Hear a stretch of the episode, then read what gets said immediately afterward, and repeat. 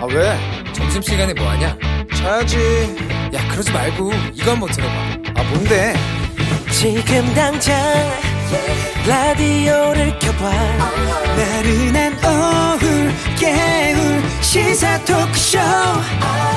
모두가 즐길 수 있고 함께하는 시간. 유쾌하고도 신나는 시사 토크쇼. 오태훈의 시사본부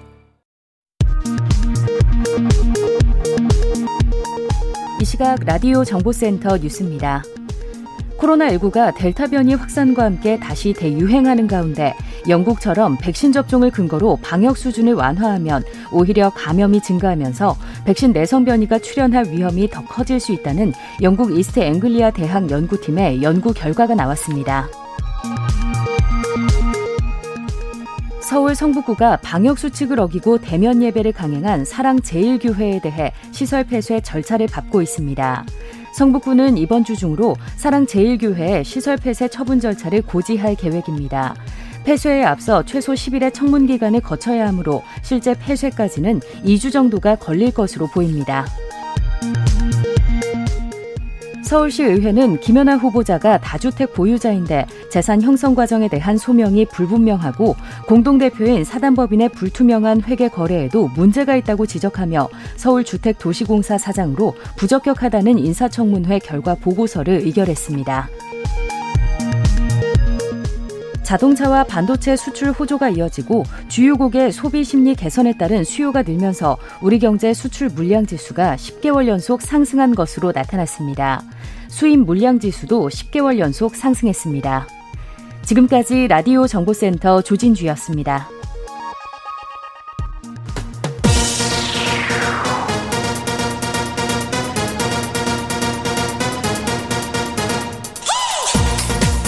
박정호의 본부 뉴스.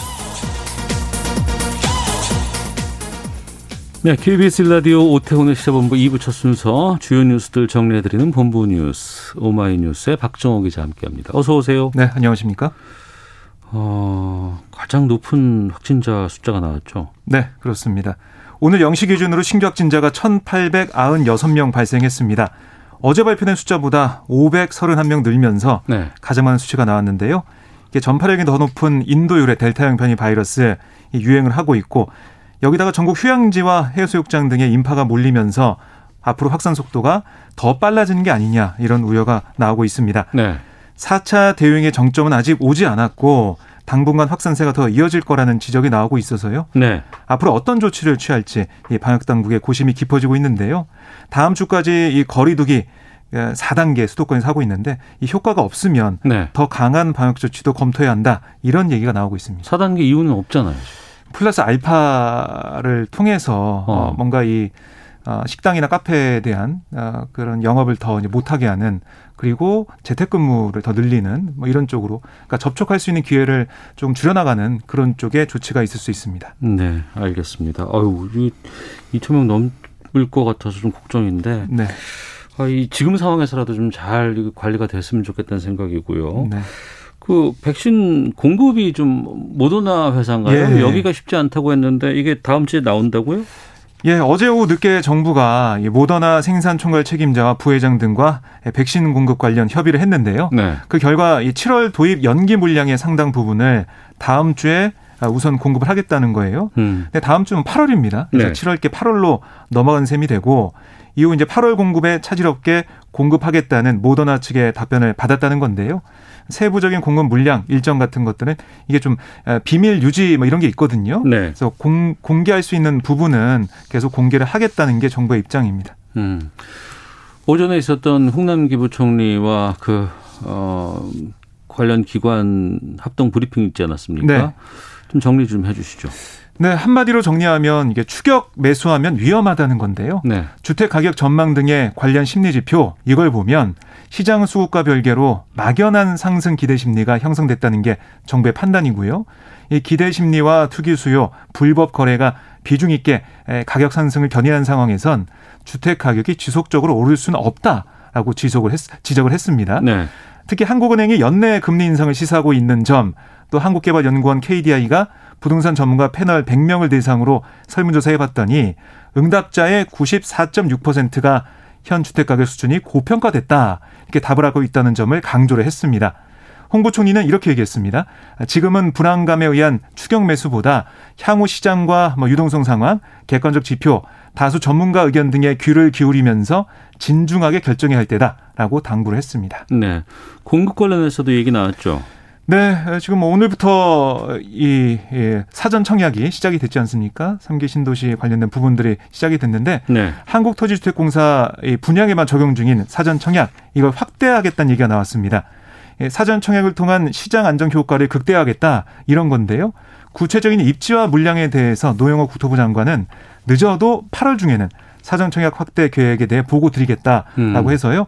8월쯤에는 구체적인 내용이 나올 것으로 보이고요. 그러니까 청약 당첨이 되면은 더 이상 뭐 어차피 내 집 마련하는 거 확정이 됐으니까 네. 물론 미래 확정이지만 그렇습니다. 그때까지는 이제 부동산 시장의 교란 행위가 없을 수 있으니까 네. 아, 그 부분을 좀 강조한 거겠네요. 맞습니다. 그리고 뭐 이사 대책 때 발표하기로 했던 26만 3천 호 공공택지 물량 가운데 네. LH 사태 때문에 연기된 게 있어요. 음. 13만 호 정도 입지를 8월 내에 공개하겠다라고 밝혔습니다.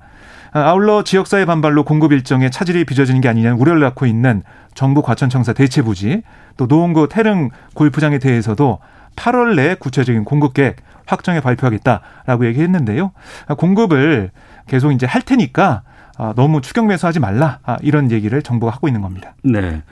민주당 대선 주자들 원팀 협약 맺었어요? 네, 오늘 오전 일찍 맺었는데요. 예. 어, 주자들 간에 정말 수위를 넘나드는 공방이 계속되고 있잖아요. 예. 이걸 보다 못한 당 지도부와 이 당 선관위가 마련한 원팀 협약식. 대선 주자 여섯 명이 참석을 해서 뭐 일렬로 쭉 서가지고 오른손을 들고 상호 비방이 아닌 정책과 비전으로 겨루겠다라고 음. 다짐을 했습니다. 또 후보들은 짝을 지어서 원팀 문구가 새겨진 배지를 서로의 옷깃에 달아주기도 했는데요. 어, 좀 어, 느낌에는 약간 좀 어색해 보이기도 했는데 아, 분위기가 화기애애한 건 아니고 화기애매. 네, 약간 좀 그런 느낌이 들었습니다. 예.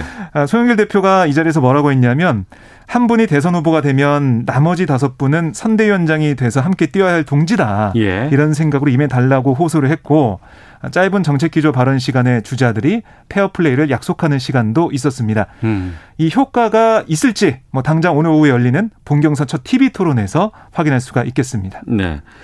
국민의힘 쪽 보겠습니다. 최재형 전 감사원장, 윤석열 전 검찰총장에게 공개 회동 제의했다고요? 네, 지금 현재 국민의힘 내부를 보면 친윤석열계 또 친최재형계, 뭐 반윤석열계, 뭐 이렇게 개파가 막 나눠지면서 뭔가 갈등 양상이 보이고 있거든요. 네. 그러니까 최재형 전 원장의 얘기는 뭐냐면 빨리 만나서 국민의힘 당원이나 지지자들이 불안하지 않게 이걸 좀 우리가 잠재우자 이런 얘기입니다.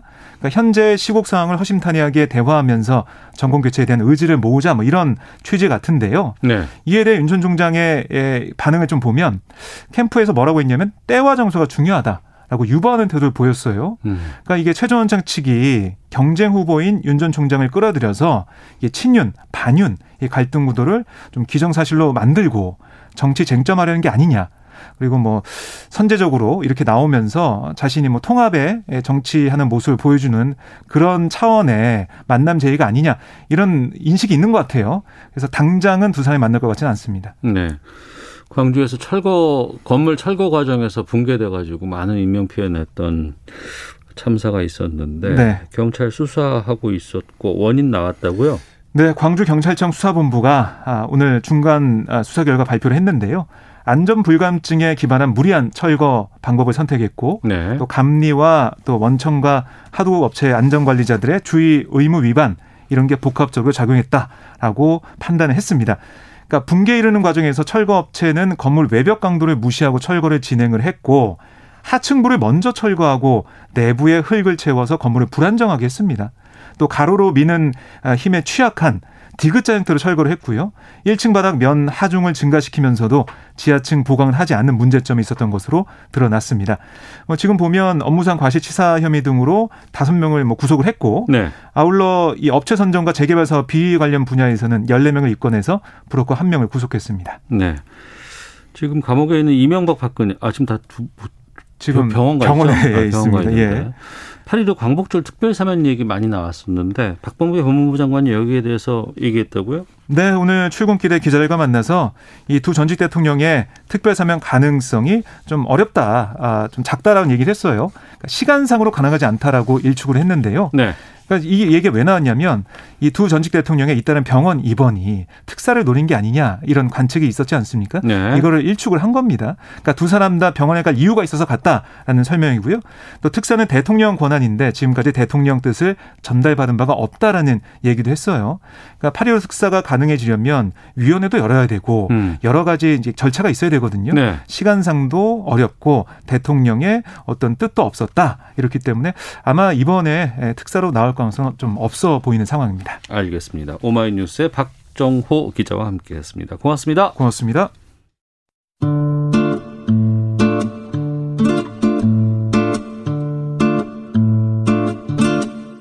오태훈의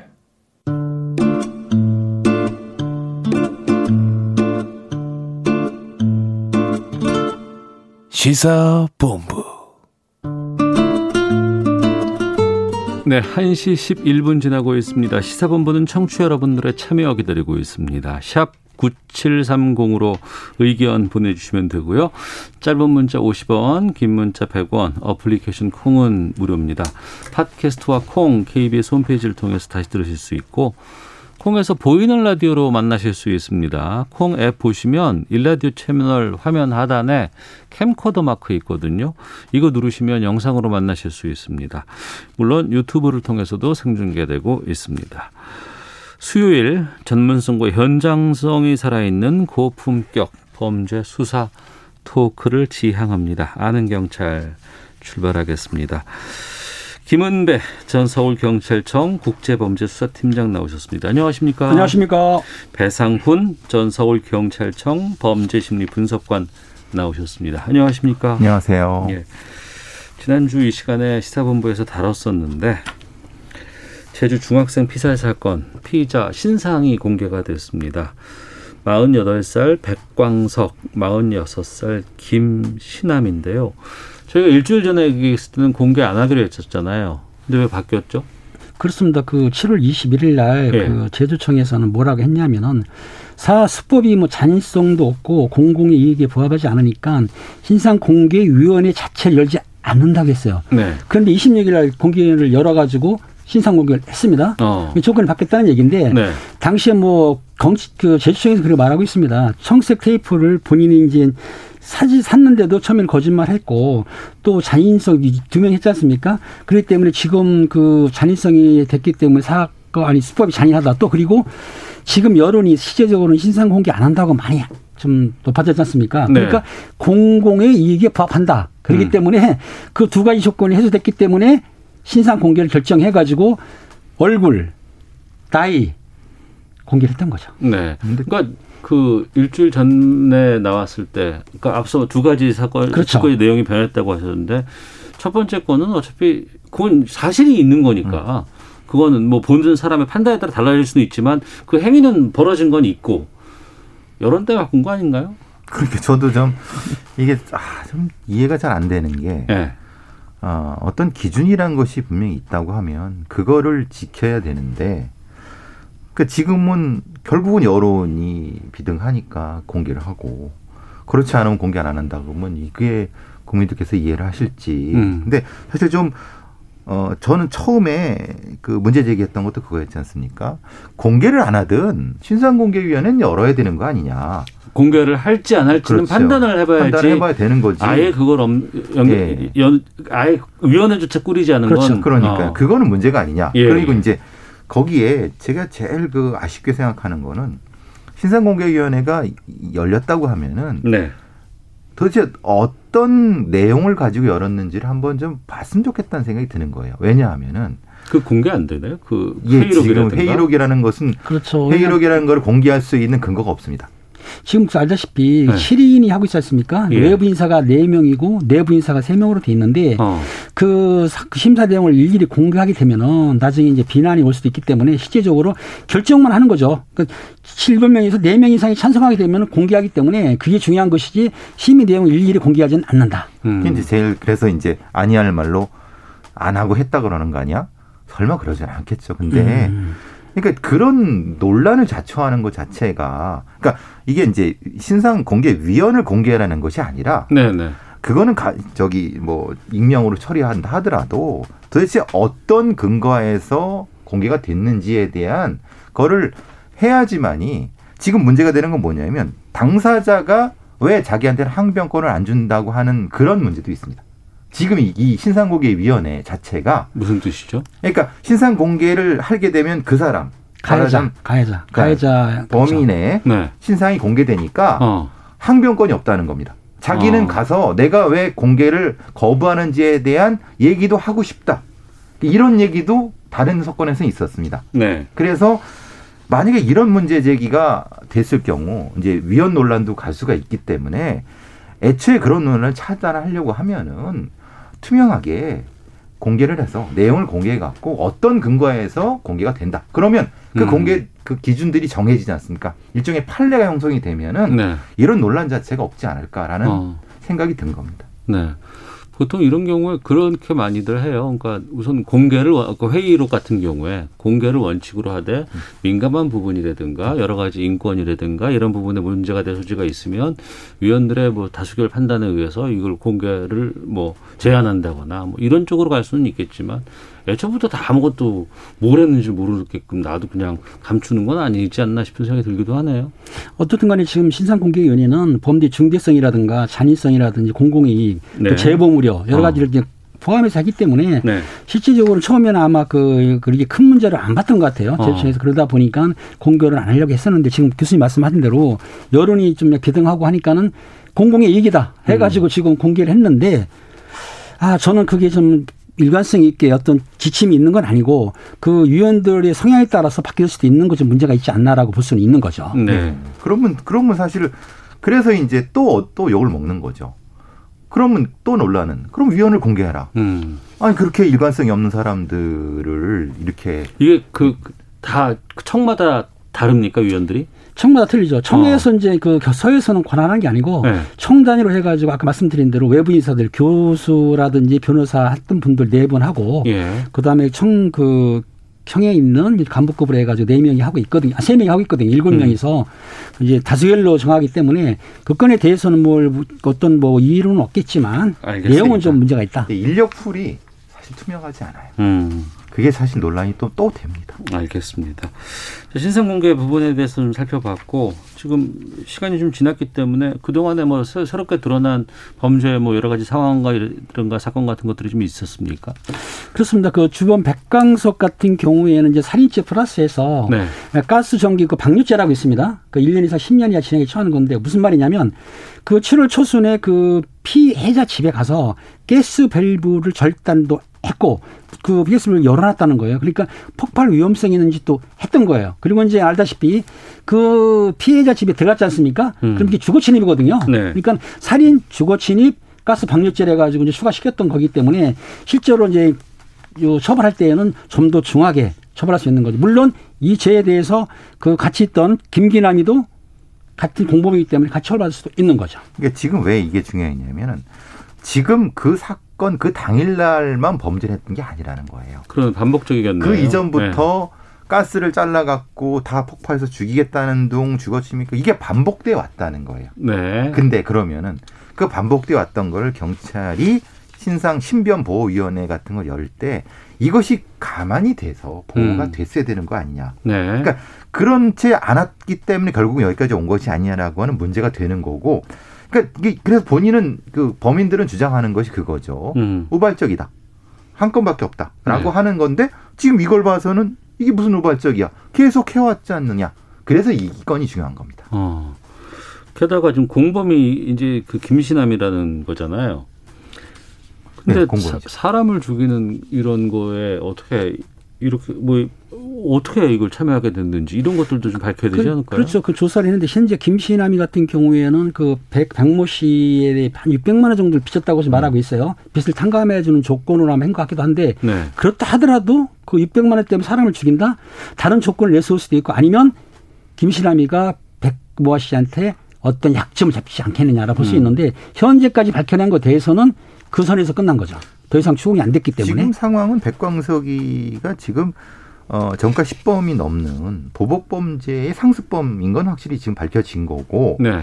김신만 김신함도 아마도 교도소에서 같이 이게 부딪히지 않았을까 거기까지 지금 의심하고 있는 거죠. 그러니까 음. 생각해 보시면 돈 몇 백만 원 때문에 아이를 그것도 참혹하게 죽이는데 한다는 게 그건 상식 이해가 안 되는 거기 때문에 네. 뭔가 다른 어떤 이권이라든가 아니면 뭔가 협박 둘 중에 하나가 뭐가 있었기 때문에 가능하고 본인은 분명히 몇백만이라고 하는 것은 형을 경감하기 위해서 하는 일종의 거짓말일 수 있겠다. 그걸 경찰이 좀 구분을 해야 되겠다 싶습니다. 네. 참 불편한 게 그러니까 이제 그 뭐 엄마가 예전에 뭐 사실혼 관계에 있었다는 음. 보도들 나왔기 때문에 말씀을 드리는 건데 왜 엄마를 대상으로 어머니를 대상으로 해서 범행을 저지른 게 아니고 중학생을 노린 거잖아요. 그렇죠. 왜왜 그랬다고 보세요? 근데 이제 예전에 이, 이, 뭐 이런 류의 범죄를 이별 범죄 뭐 이렇게 하는 경우도 있고 그렇지만은 가장 그 고통을 줄 수 있는 범행 대상을 삼는 거죠. 내 상대에게 고통을 주겠다. 그렇죠. 그러니까 이제 그걸 범행 대상으로 삼겠다. 그렇죠. 그렇게 되는 경우가 이 경우가 아닐까 싶습니다. 가장 사랑하는 아들을 살해함으로써 이 살아남은 그 어머니한테 큰 고통을 주려고 노력했을 가능성을 본인이 얘기하는 거고요. 네. 근데 조금 다른 문제는 있습니다. 원래 두 명을 죽이려고 했는데 이 어머니가 마침 그때 다행히도 안 와서 그랬을 수도 있는 거고 또 하나 지금 말씀드린 것처럼 애초에 중학생만 노려갖고 그런 어떤 목적을 달성하려고 했는지 그 두 부분이 지금 이 건에서 중요한 핵심적인 부분이라고 그렇습니다. 이제 그 일부에서는 그 안갚음 때문에 어머니하고 헤어진 거에 대해서 안갚음 때문에 주겠다고 하는데 제가 네. 보기에는 네. 실제적으로 그 헤어진 여성이 있었다 하면은 이 피해자 가해자들은 틀림없이 그 여성까지 사망 죽였을 거예요. 왜냐하면 전부 전과를 내용을 보게 되면 그 전에 만났던 여자들 헤어졌을 때 보복 보복으로 위협도 했고 살해 못했지만은 밀 수도 있단 말이에요. 그렇다고 한다면 중학생만 노렸다고 보기는 힘들고 실제적으로 두 사람이 같이 있었다 하면은 두 사람 다 피해를 당할 수도 있는 상황이기 때문에 이 백모 씨하고 김모 씨 같은 경우 실제적으로 정상적인 사람인데 아니지 않습니까? 어떻게 사람 질 정도의 마음이기 때문에 두 사람이 있었으면 다 피해를 봤을 것이다 생각이 들어요. 그래서 이제 백광석이 말하는 것만 가지고 수사를 하면 안 된다. 왜냐하면 당, 당연히 본인은 한 그렇죠. 사람만 죽였다 하겠죠. 예, 예. 당연하죠. 왜냐하면 음. 아니 그 여자분도 죽이려고 했으면 자기가 살인 미수도 했으니까. 그렇죠. 그러니까 이것은 본인이 하는 말과 실제 어떤 동기를 구분해야 되는 거죠. 그러면 기현배 팀장께서 그 말씀하셨죠. 동종 전과가 있었다고. 네네. 지난번에 저희가 그 스마트워치 얘기했었습니다. 스마트워치 예, 예. 예, 예. 재고 부족으로 주실 수 없었다. 그리고 이 엄마는 계속해서 신변보호 요청을 한 상황이고. 그렇죠. 동종 정과가 있었는데도 불구하고 이걸 신변보호 처리를 제대로 하지 않았고 두 번째는 스마트워치를 지급해야 되는데 재고가 없어서 못했다 그랬는데 또 나중에 취재한 걸 보니까 재고가 있었다면서요 또. 그게 이제 문제인데 재고는 당시에 그 사건 방 당시에는 없었는데 네. 그한 이틀 뒤에 아마 그 스마트워치가 반환이 된 게 있었나 봐요. 그런데 그걸 지급 안 했던 거는 8일 날 제가 알기로는 그 앞 뒤쪽에다가 CCTV 설치했어요. 그때도 지급을 안 했고 16일 날도 앞측에다가 CCTV 설치할 때도 그 부모는 요청했겠죠 어머니는. 음. 근데 지급 안 했던 거는 물론 제주청에서는 담당자 실수라고 보지만 조금 사건을 안일하게 보지 않았나. 당연히 지급을 해주고 지금 어머니가 말하는 건 만약에 스마트워치가 있다고 한다면 자기 아들을 줬으면 아들이 침입했을 때 그걸 눌렀으면은 3분이나 5분 내에 출동하게 되면 살았을 거 아니냐. 이게 참 늦게 늦었는데 아마 제가 보기에는 담당자가 조금 안이하게 생각을 해서 지급을 안 했던 것 같아요. 저는 이건 거짓말이라고 생각하는 거는 왜냐하면 경찰에선 20일 날 기자들과의 브리핑에서 그때 재고가 없어 스마트워치를 지급하지 못했고 예산이 부족하다는 얘기를 기자들 앞에서 얘기했답니다. 네. 그러면 이렇게 얘기하면 안 되는 거죠. 음. 사실은 있었는데 회수하는 과정과 전달하는 과정에 문제가 있었다고 얘기를 해야지 맞는 거지. 음. 이건 전혀 맥락이 다르지 않습니까? 그러니까 이것이 KBS 단독으로 이게 그 이것이 밝혀지지 않았다고 하면 네. 이게 밝혀지지 않 걸고 넘어가는 게 되는 거 아닙니까? 그러니까 이거는 사실 정직하지 못했다고 생각하거든요. 게다가 사건 나고 다음 날 스마트워치도 줬다면서요.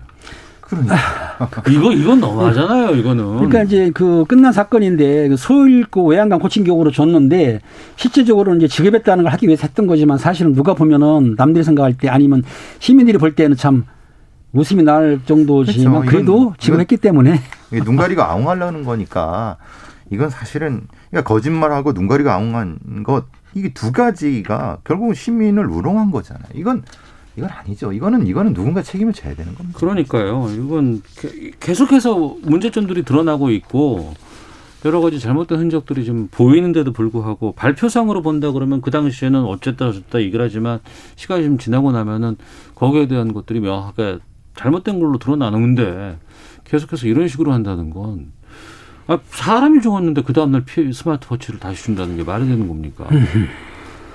참 그렇습니다. 아유 참. 그리고 검거 사흘 뒤에 주범 백광석이 유치장에서 뭐 자해를 해가지고 구급차 병원으로 이송했다고 하던데. 그러니까 그 모서리에다 자기 머리를 부딪혔다고 합니다. 어. 근데 이런 종류의 범죄자들은 특히 보복 범죄자들은 예. 자해를 많이 합니다. 그 얘기는 왜냐하면 사람을 한번 상해를 한 범죄자들은요. 네. 그 상해를 한 것 때문에 그러니까 이제 주로 이제 검사 판사님들한테 잘 보이려고 음. 실제로 이렇게 이런 그 헛짓거리들을 하는 경우가 종종 있습니다.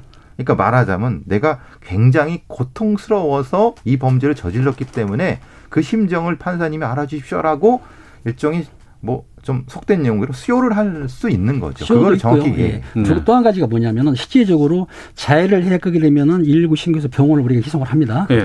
병원에 호송을 할 때 치료받는 도중에 도주한 여도 있어요. 그러니까 어. 그러니까 이 백강현이 백 백모 씨가 도주 마음도 있었고 또 하나 뭐냐면 실제적으로 자해를 해가지고 본인이 피해를 입었을 때 조사하는 담당 수사관이 심적을 압박을 느껴요. 맞아요.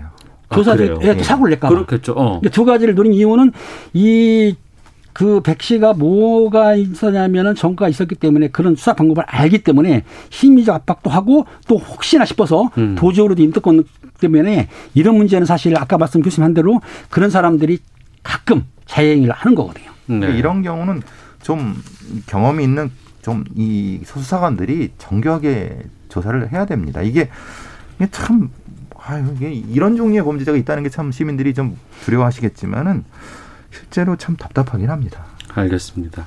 아는 경찰 함께하고 있는데요. 어, 폭염이 지금 거의 20일째 계속되고 있는 상황이라서 기상청 연결해서 날씨 좀 살펴보고 교통정보 확인하고 돌아오도록 하겠습니다. 날씨와 미세먼지 정보 송소진 씨가 전해주십니다. 어제까지는 볕이 무척 뜨거운 불볕더위가 기승을 부렸는데요. 오늘부터는 습도가 높아지면서 찜통더위가 점차 나타나겠습니다. 오늘 한낮 기온이 서울 36도, 대전 35도, 광주와 대구 34도 등으로 어제만큼 오르겠는데 습도 때문에 더 덥게 느껴지는 곳이 많겠습니다. 오늘 소나기 소식도 있습니다. 경기 동부와 강원 영서 남부, 충청과 남부 내륙을 중심으로 낮부터 밤 사이에 천둥 번개를 동반 동안에 5에서 40mm 정도의 소나기가 오는 곳이 있겠습니다. 한편 지금 인천과 경기 북부에 오존주의보가 내려졌습니다. 오존은 강한 볕에 대기 중에 오염 물질이 화학 반응을 일으키면서 발생하는데요. 호흡기와 눈에 해롭습니다. 오늘 수도권과 충남 지역을 중심으로 오존 농도가 나쁨으로 오르겠고요. 미세먼지 농도는 전국이 좋음에서 보통 단계를 유지해 공기는 계속 깨끗할 전망입니다. 현재 서울의 기온은 33. 104.8도입니다. 날씨와 미세먼지 정보였습니다. 이어서 이 시각 교통 상황을 KBS 교통정보센터 임초희 씨가 전해드립니다. 네, 이 시각 교통정보입니다. 현재 서울 시내 내부순환도로 성산대교 쪽으로 홍제램프 부근 3차로에서 사고 처리 중입니다. 주의하시고요. 강변북로는 구리 쪽으로 방화대교부터 양화대교까지 흐름이 오전부터 내내 답답합니다. 성산대교 북단에서 남단 쪽으로 3차로를 막고 작업을 하고 있어서고요. 강변북로는 다시 마포대교에서 반포대교까지 밀립니다. 올림픽대로 잠실 쪽은 행주대교에서 성산대교, 다시 노량진 수산시장부터 영동대교까지 답 답답하고요. 반대 공항 방향은 영동대교 부근 5차로에서 작업 중이니까 차로 변경에 유의하시기 바랍니다. 고속도로는 서울 양양 고속도로 양양 쪽, 남양주 요금소 부근부터 서정 쪽으로 11km 구간 정체가 빠르게 늘었고요. 영동고속도로 강릉 방면은 서창에서 월곶까지 제속도 못 내고 있습니다. 중부내륙고속도로 창원 방면은 여주 부근부터 감곡 쪽으로 7km 구간 막히고요. 중부고속도로는 남이 방향으로 호법에서 모가 부근 3km 구간 정체입니다. KBS 교통정보센터였습니다.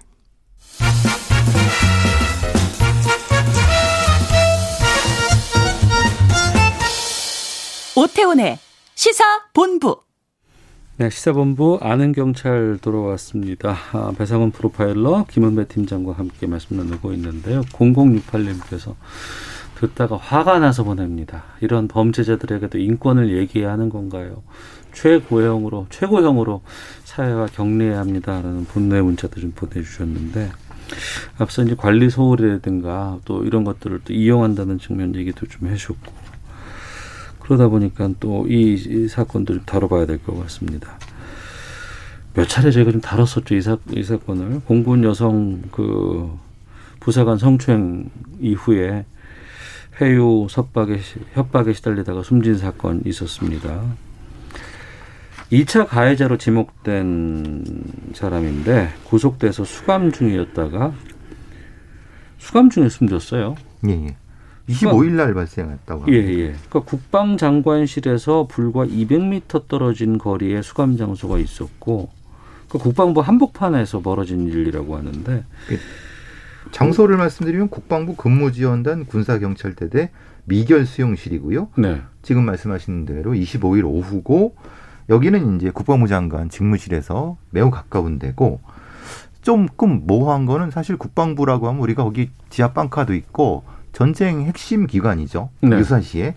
거기 어떻게 그 유치 시설이 있는지 저는 이해를 못하게 있는 거. 일단은 거기가 전쟁이 나면 봉쇄가 돼야 되는 상황인데 그러면 거기 있는 유치인들을 어떻게 할 것이냐. 그러니까 저는 이해가 잘 안 돼. 일단 상황이 이해가 안 되지만 어쨌든 어. 뭐 유치 그 거기 있다고 하니까. 그 수감 장소가 국방부의 중요 핵심 시설에 같이 있다는 게 좀 이해가 안 되는 이해가 안 되죠. 왜냐하면 거기에 왜냐하면 국방부 내에 그 옛날 헌병 군사경찰 네. 대대가 있거든요. 네. 대대를 동원하는데 그 대대의 미결 수용실이라는 거는 아직 재판이 결정 안 났기 때문에 음. 수사적인 사람을 거기 수감할 수가 있거든요. 독방에. 음. 음. 그렇기 때문에 그 독방이 존재하는 건 맞아요. 네. 맞는데 거기에서 이런 사고 났었던 건데 어. 사고가 났던 거죠. 근데 그러면은 관리를 잘하든가. 결국은 이 상태에서 25일 낮에 발견했는데 의식불명이어 갖고 아마 CPR을 그러니까 저 응급을 굉장히 많이 했나 봅니다. 네네. 근데 그 정확한 내용은 안 나오지만 아마도 질식 관련된 부분에서 그래서 병원을 옮기는 과정에서 이제 저 사람이 죽지 않았을까? 그러면은 아니 미리 좀 발견을 하든가 통장실에서 그렇게 있을 동안 관리가 관리 병력은 뭐 했는가?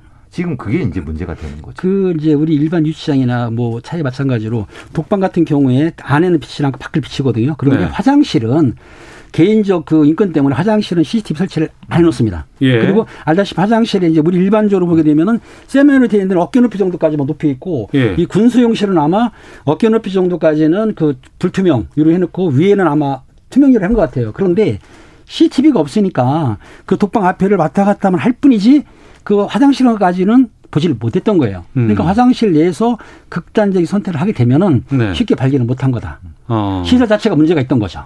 예. 저는 시설이 있어 거기 있으면 안 된다고 또 주장을 하는 사람이지만 네. 뭐 있다고 쳐도 이건 관리 부실이 명확한 겁니다. 관리 부실이 명확하다. 관리를 못한 건 맞죠. 어. 왜냐하면 실제적으로 유치장 내에서 그 사고가 나게 되면 큰 사고거든요. 네, 담당자들이 네. 징, 징계나 문책을 받기 때문에 감시를 잘해야 되는데 어떻게 그걸 늦게 발견해가지고 사망까지 갔는지는 조금 저도, 저도 의구심이 있는 거죠. 왜냐하면 어. 일반 경찰서에 있는 유치실 같은 경우 그 부분인데 네. 군이 아니더라도 그러면 경찰서에서도 이제 수용 시설이 있고 음. 있죠. 예. 그 어떻게 관리하는 거예요? 예전에는 예. 일개 경찰서에 마다 있었습니다. 유치실이. 예. 유치장이 그렇지. 문제가 생겨갖고 여러 그 유치 관리의 문제, 전문성의 문제가 있어서 네다섯 개 같은 걸 합쳐갖고 하나로 모아갖고 이제 관리 주가 바뀌었습니다. 네. 그만큼 유치장 자체의 관리가 매우 어렵습니다. 어. 왜냐하면 그 안에서 쌈도 벌어지고 여기 자해하는 경우도 있어갖고 개별 경찰서에 예전에는 그랬죠. 예전에 그냥 단순히 그냥 유치 정도. 제가 드라마로 옛날에 좀 보고 예, 막 그런 정도였는데 예, 지금은 예. 안 그렇습니다. 지금은 예. 그런 문제가 있어갖고 네다섯 개 경찰서 하나를 묶어서 한 경찰서 내에 크게 방사형으로 해서 한쪽에서 음. 집중 감시할 수 있게끔 그만큼 관리할 수 있게끔 조치를 그렇죠. 취하는 게 예, 예. 특징인데, 특징인데, 군에서는 지금 이런 일이 피고인 사망이 한 처음 있는 일이라고 처음, 하더라고요. 그래, 처음이라고 하더라고요. 안 되는 안 된 거죠. 이게 뭐가 좀 이거는 어. 관리 매뉴얼이라든가 이것이 그러니까 군이란 특성 때문에 네. 여기서 뭐 하고 있는지도 모르는 상태이기 때문에 사실은 문제가 된 거죠. CCTV는 군에도 있을 거 아닙니까? CCTV 있는데 말씀드린 대로 네. 그 이제 그 간부들 중사 이상은 이제 간부기 때문에 독방을 주지 않습니까? 독방 내 자체 화장실 비치는 건 아니고 그 밖을 비치기 때문에 음. 그 안에서 벌어진 일은 체크할 수 없다. 이거는 즉 인권 침해 소지가 있기 때문에 그 신뢰에는 서치 않는다. 네. 이게 문제가 됐던 거죠. 근데 국방 이게 군대 내의 사법 시스템 자체가 왜 유치인까지를 국방부 영내에 들였는지 저는 그걸 문제 삼는 거예요.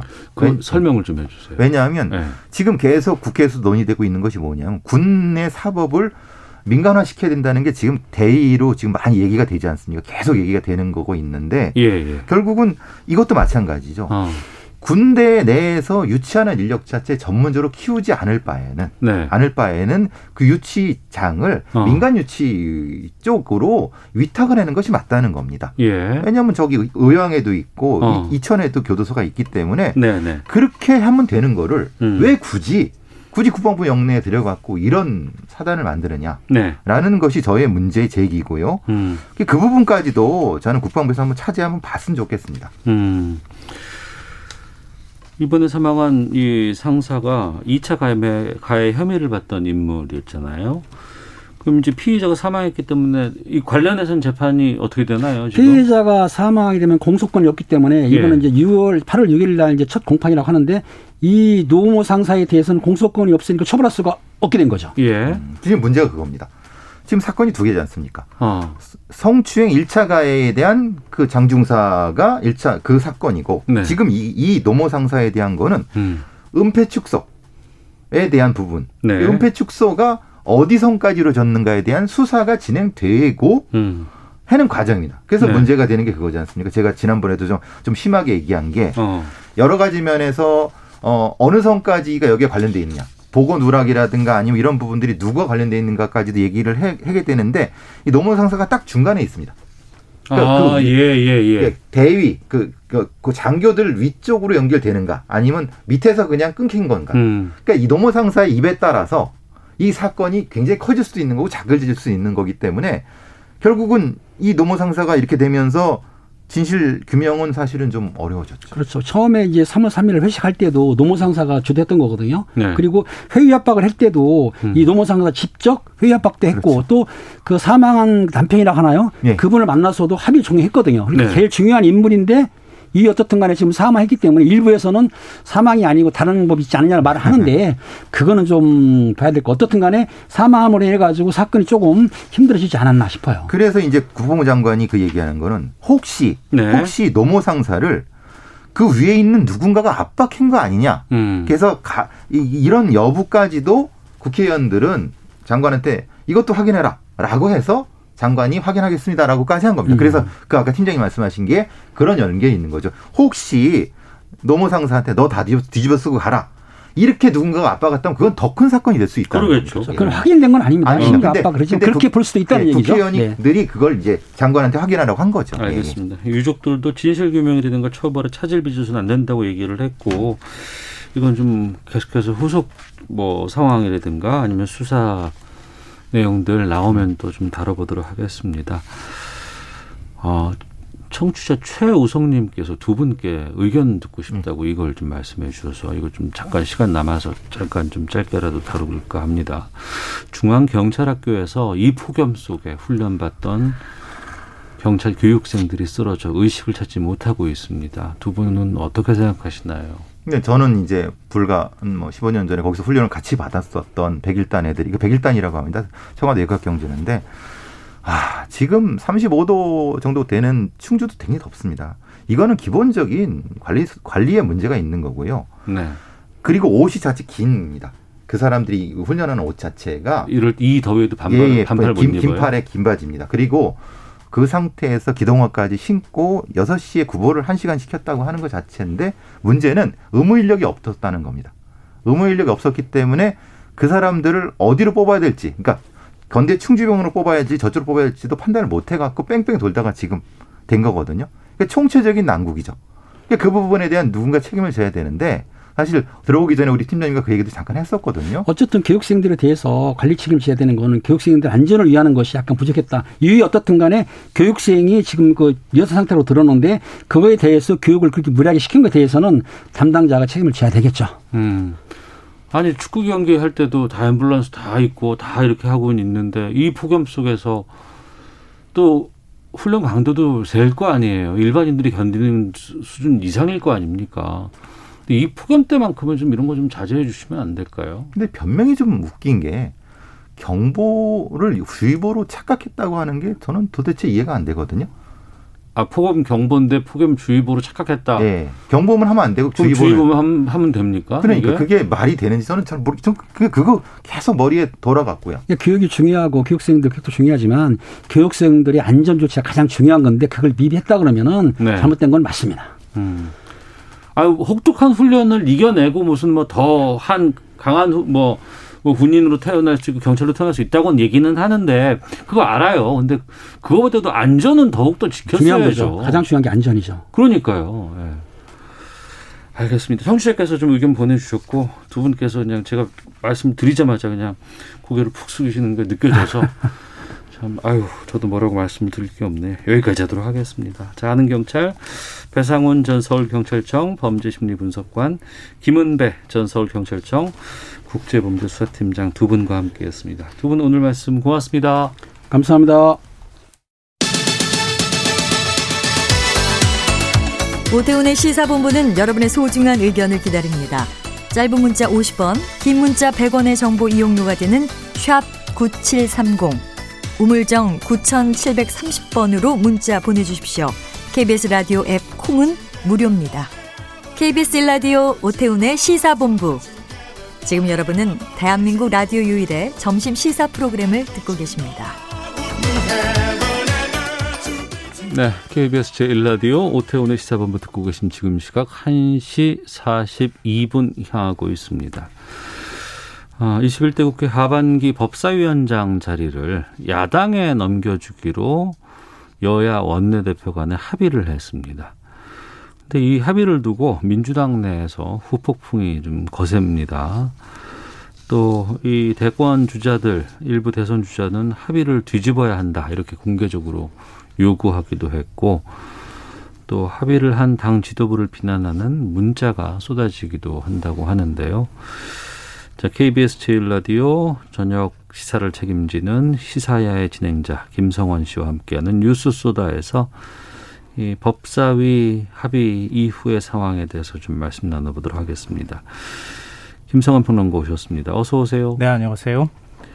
이게 그 원내대표 간의 합의를 통해서 결정된 거 아니잖아요. 네, 그렇죠. 결정된 거잖아요. 합의, 를한 거니까요. 양당 네, 지도부가 네. 합의를 했다고 봐야 되는 거죠. 어, 합의를 했는데 또 의원총회에서 다 이게 통과가 된 거 아닙니까? 네. 근데 반발이 상당히 거세다고요. 어, 일단 당원들의 반발이 좀 거센 것 같아요. 예. 왜냐하면 이제 문재인 정부 임기 말이잖아요. 음. 그동안에 개혁 입법안 처리하지 못한 것들도 상당히 많고 네. 또 20대 국회가 출범했을 당시에 180석 가까운 의석을 준 것은 음. 개혁을 좀 더 강하게 하라. 뭐 네. 이런 이제 국민의 어, 명령이라고도 볼 수 있는데, 네. 근데 후반기 법사위원장 자리를 넘겨주면 야당의 주도권을 뺏기는 건 아니냐, 뭐 음. 이런 이제 우려를 하고 있는 것 같아요. 그래서 당원 게시판에는 당 지도부 사퇴하라, 뭐 이런 목소리도 나온다고 하고요. 네. 음, 송영길 대표와 윤호중 원내대표는 물론이고 대선 주자들한테도 문자 폭탄이 쏟아졌다고 합니다. 오죽하면 이재명 지사는 SNS에 문자 폭탄 업무 방해를 그만하라. 음. 스마트폰으로 업무를 볼 수 없다. 네. 이런 글을 올리기까지 했습니다. 어, 이재명 지사는 이 여야 합의한 거 비판하는 입장 아닌가요? 예, 법사위 양보안 뭐 제거하라 이런 입장을 밝히기도 했는데요. 네. 근데 뭐 지지자들이 보기에는 어, 지금 대선 주자들이 적극적으로 나서지 않은 모습 자체가 오히려 조금 음, 좀 이 어떤 당원들의 당심을 제대로 반영하지 못하고 있다. 이런 이제 그 분위기가 있는 모양이에요. 네. 이재명 지사도 예외 없이 사실 문자 폭탄을 받은 측면이 있고요.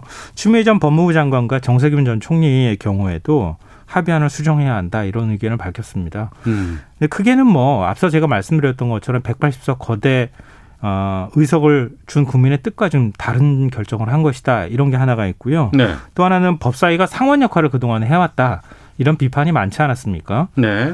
근데 이번에 합의를 해버리면 또 그런 일이 벌어지는 거 아니냐 이런 것에 대한 우려가 좀 있는 것 같아요. 음. 근데 또 결이 다른 의견을 낸 대선자도 있어요. 이낙연 전 대표인데요. 어, 당 지도부가 여러 가지 사정을 감안해서 결정한 건, 걸 것이다. 네. 여야 간 합의는 존중될 필요가 있다. 이런 입장을 내놓기도 했습니다. 그 합의 안에 그러니까 법사위의 문제점들에 대해서 여러 가지 지적들이 좀 나오고 있고 이 사단이 지금 벌어지는 것 같은데 네. 그 법사위 관련해서 뭐 합의 같은 것들이 좀 내용이 들어가 있어요? 아, 윤호중 원내대표가 신사협정을 맺었다 이런 표현을 사용했어요. 신사협정? 예. 그러니까 네. 큰틀 안에서 이번 합의한 내용을 간단히 말씀드리면 원래 그 전반기 원구성 협상 나왔을 때 나왔던 내용하고 똑같아요. 그때 11대 7. 민, 예, 예, 11대 7 민주당이 제안했었죠. 그때는 법사위 제외한 11대 7이었잖아요. 그렇죠. 법사위원장은 우리가 가져가야겠다 이렇게 예. 얘기를 했는데요. 당시 야당 그러니까 어, 국민의힘 김종인 전 비대위원장은 어, 법사위 안줄 거면 다 가져가라 이렇게 나온 거 아니에요. 네.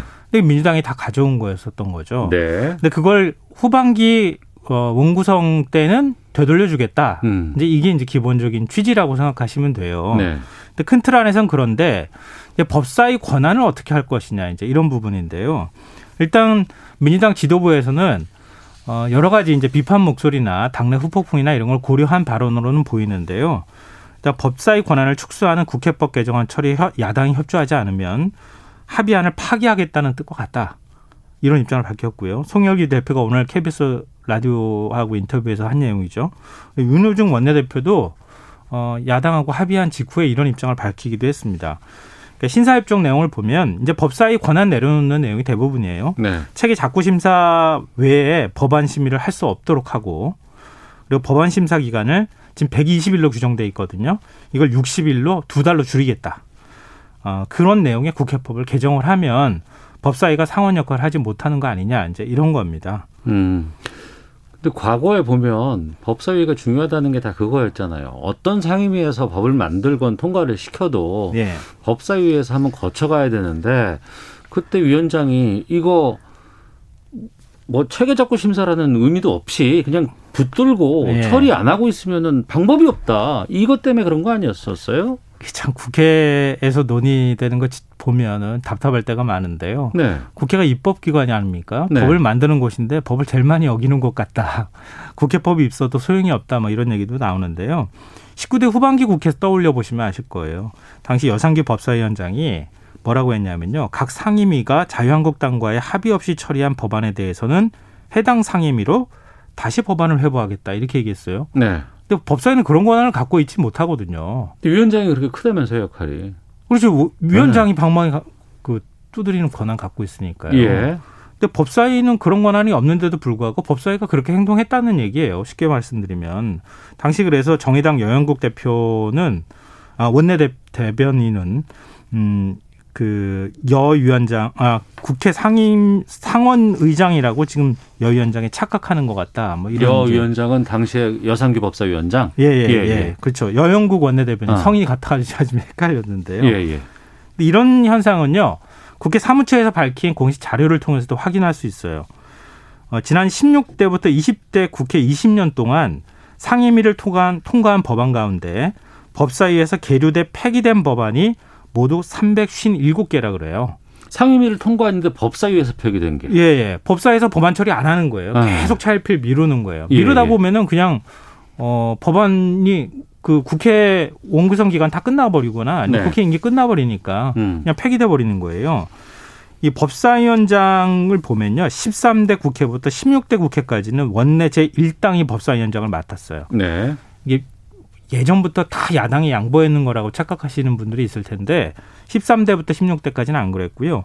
17대부터 이제 그 지금 야당에서 주장하는 국회 관행이 만들어졌는데 이게 원내 2당이 법사위원장을 맡는 이제 이런 일이 생겼습니다. 근데 이때부터 법사위에 묶여서 법안 처리가 지연되는 일이 계속 반복돼 왔다는 거예요. 네. 바로 그래서 식물 국회가 돼버렸다 음. 이런 비판 여론이 있는데요. 야당의 비토권 견제도 상당히 중요하죠. 중요합니다. 우리가 예, 협치 예. 얘기하고 어. 이렇게 얘기를 하는 게 바로 그런 건데요. 예. 근데 무조건 안 된다 이런 태도도 문제가 있다는 거예요. 어. 민생 법안들까지 다 발목 잡기를 법사위에서 해버리면 네. 국회가 아무것도 하는 일 없는 국회가 돼버리니까 음. 이런 국회를 어떻게 그럼 바꿔야 되는가 이런 문제식들은 계속 있어 왔는데 어, 지금 현 정부에서 다시 그게 불거진 거죠. 그래서 일각에서는 미국처럼 미국은 한 석이라도 더 많은 다수당이 모든 상임위원장 자리를 다 가져가도록 돼 있거든요. 네. 우리도 이제 그렇게 그냥 바꿔야 되는 거 아니냐. 음. 뭐 이런 얘기도 나옵니다. 네. 근데 그런 여러 가지 부담들이 민주당한테 지금 작용했다고 봐야 되는 거죠. 어. 그러니까 이번에 합의안은 11대 7로 해서 민주당이 11개 상임위, 국민의힘이 7개고 네. 그리고 이게 이제 대선이 끝난 내년 이제 하반기 들어서면 그렇죠. 6월에 6월에 네. 가면 법사위는 국민의힘으로 준다는 거 아니에요? 네, 지금 이제 전반기에는 민주당이 그냥 법사위원장직을 네. 계속 네, 가져가고 그렇죠. 그리고 이제 다른 일곱 개 상임위원장이 이제 바뀌는 거 아닙니까? 근데 그 법사위 그 바꾼다는 건 내년 6월인데 그걸 왜 지금 하죠? 합의가 조금 이상해요. 그러니까 일곱 개 상임위원장은 곧 바뀔 거예요. 예, 예. 이건 지금 전반기 국회에 적용되는 네. 얘기인데. 그 이건 지금 당연히 하는 거, 뭐 당연히는 네, 아니지만 뭐. 결정했다고 하니까 하라고 그렇죠. 하고. 근데 네. 법사위원장은 후반기 국회 얘기거든요. 예. 후반기 국회는 국회의장도 바뀌어요. 네. 그리고 지금 원내대표도 바뀌고. 그렇죠. 임기가 5월에까지 끝나니까. 그렇죠. 예. 당 대표도 바뀌게 되는 거예요. 예, 예. 그러니까 당 지도부가 다 바뀌는데 국민의힘도 역시 마찬가지일 거예요. 예. 근데 후반기 국회 합의안을 지금 미리 해버린 거예요. 음. 왜 그랬는가. 네. 이게 이제 현 전국을 바라보는 어떤 그 전략적 판단 이런 게 이제 개입됐다고 볼 수가 있는데요. 민주당 입장에서는 법사위원장 자리가 좀 계륵 같은 존재였던 거예요. 계륵 같다고요? 네. 그러니까 우리 닭갈비라고 얘기하잖아요. 닭뼈 예. 같은 존재였던 거죠. 법사위원장 자리 가지고 오면은 음. 개혁입법 처리하고 그런 건 좋은데 야당은 입법 독주라고 계속 주장해 왔거든요. 그러니까 국민의힘에서는 여당이 일방적으로 법안 처리 다 하고 네. 상임위원장직 다 가져갔으니까 당신들 마음대로 해라. 음. 책임 다 당신들이 져라. 이런 이제 프레임을 그동안에 만들어 왔거든요. 네. 근데 여당 입장에서는 그게 아무래도 부담스럽잖아요. 음. 그러니까 이 원구성 과정에서 상임위원장 자리를 좀 일부 양보는 하되 그래도 지금 당장 양보하는 것은 그거는 너무 부담스러운 일이니까 문재인 정부 임기 말에 처리해야 될 법안들도 꽤 많이 있고 그러니까 내년으로 조금 양보해주면 어떻겠느냐. 네. 그러면 아무래도 입법 독재 프레임에서 벗어날 수 있지 않겠느냐 이제 이런 거예요. 근데 그 생각이 당원들하고는 다른 거 아니에요 지금? 그렇죠. 당원들 입장에서는 뭐 내년 대선 이후도 바라볼 수 있는 측면도 있고요. 어. 어, 지금까지 해온 개혁 입법안 처리가 너무 미진했다고 하는 불만들도 좀 섞여 있는 거라고 생각해요. 개혁 입법 소리를 많이 들었으면 차라리 모르겠는데 그게 아니었다. 그것도 못했으니까 지금이라도 어. 해야 되는 거 아니냐. 뭐 네. 예를 들면 검찰 개혁안 음. 이거 지금 검경 수사권 조정 문제뿐만 아니라 네. 아예 검찰 수사권 박탈 문제까지도 얘기하고 있는 상황이기도 하니까 이제 그런 부담을 일부 지고 있는 것 같다 이런 생각이 드는데요. 네. 윤호중 원내대표도 이 부분에 대한 솔직한 고백을 내놨어요.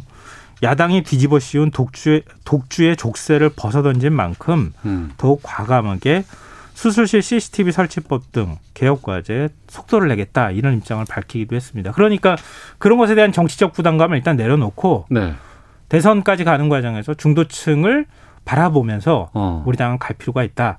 대신에 이제 각 상임위에 민주당이 과반을 여전히 차지하고 있으니까 예. 개혁 입법은 더 처리하도록 노력하겠다.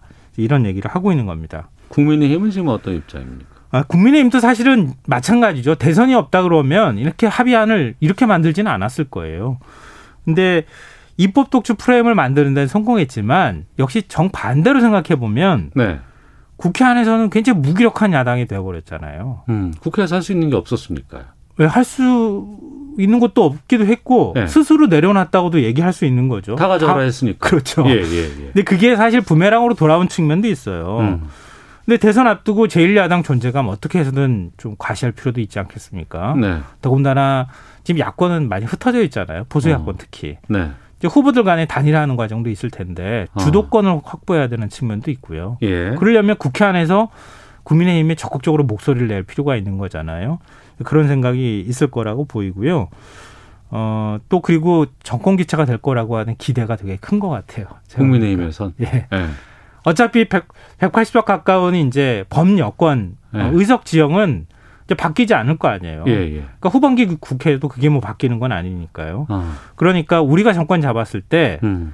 내년 후반기 국회 법사위원장 자리 갖고 오면 네. 그 당시에 그러면은 다시 또 입장 바꿔서 얘기하기가 굉장히 애매할 수도 있으니까 그러니까 미리 약속을 받는 측면도 있잖아요. 음. 그런 것에 대한 기대감도 일부 있는 것 같아요. 그런데 글쎄요, 정치권 합의가 얼마나 쉽게 깨진 걸 내가 너무 많이 봐서 그런지 모르겠는데 이거 그 어차피 특히 법사위원장 자리는 내년 대선 이후인 거 아니에요? 예, 그렇죠. 대선 결과에 따라서 또 지금 대선 주자들 간에 계속해서 지금 열띤 토론들 좀 벌이고 있는 상황에서 이 합의가 언제까지 그 그때까지 유효할까요? 어떻게 보세요? 아, 인간은 망각의 동물이라고 하는데 지금 합의했는데 내년 후반기 원구성 다시 할때 네. 그때 또 딴 얘기 하는 거 아닌가? 음. 뭐또 그런 의료 하고 있는데요. 네. 당장 뭐 거기까지 바라보기보다는 지금 음. 국회법 개정안 처리가 제대로 될 수 있을까 네. 이것부터가 사실 문제예요. 여야 당 지도부가 합의는 했지만 당내 의원들의 반발이 있잖아요. 네. 더군다나 대선 주자를 중심으로 해서 의원들이 흩어져 있단 말이에요. 각 대선 주자의 눈치를 살필 수밖에 없는 상황이거든요. 음. 근데 법사위원장 권한 내려놓는 거에 대해서 의심의 윤기를 많이 보내고 있는데 네. 야당 역시 또 정반대로 그런 시각 가지고 있을 거거든요. 만약 어, 법사위원장, 아, 법사위에서 심의, 법안 심의하거나 국회법 얘기 나올 때 구체적으로 어떻게 장치를 만들 거냐. 음. 이 부분에서 다시 충돌할 가능성도 배제하기는 어려워 보입니다. 국회법 개정안 같은 것들이 또 언제 도 논란이 되지 않을까 예, 그럴 가능성이 충분히 있어 보여요. 법안으로 이걸 또 확실하게 잡아야 된다는 또 주장도 나올 수 있을 네. 것 같아서. 김성환 평론가 함께 했습니다. 고맙습니다. 네, 고맙습니다. 오태훈의 시사본부 마치겠습니다. 내일 뵙겠습니다. 안녕히 계십시오.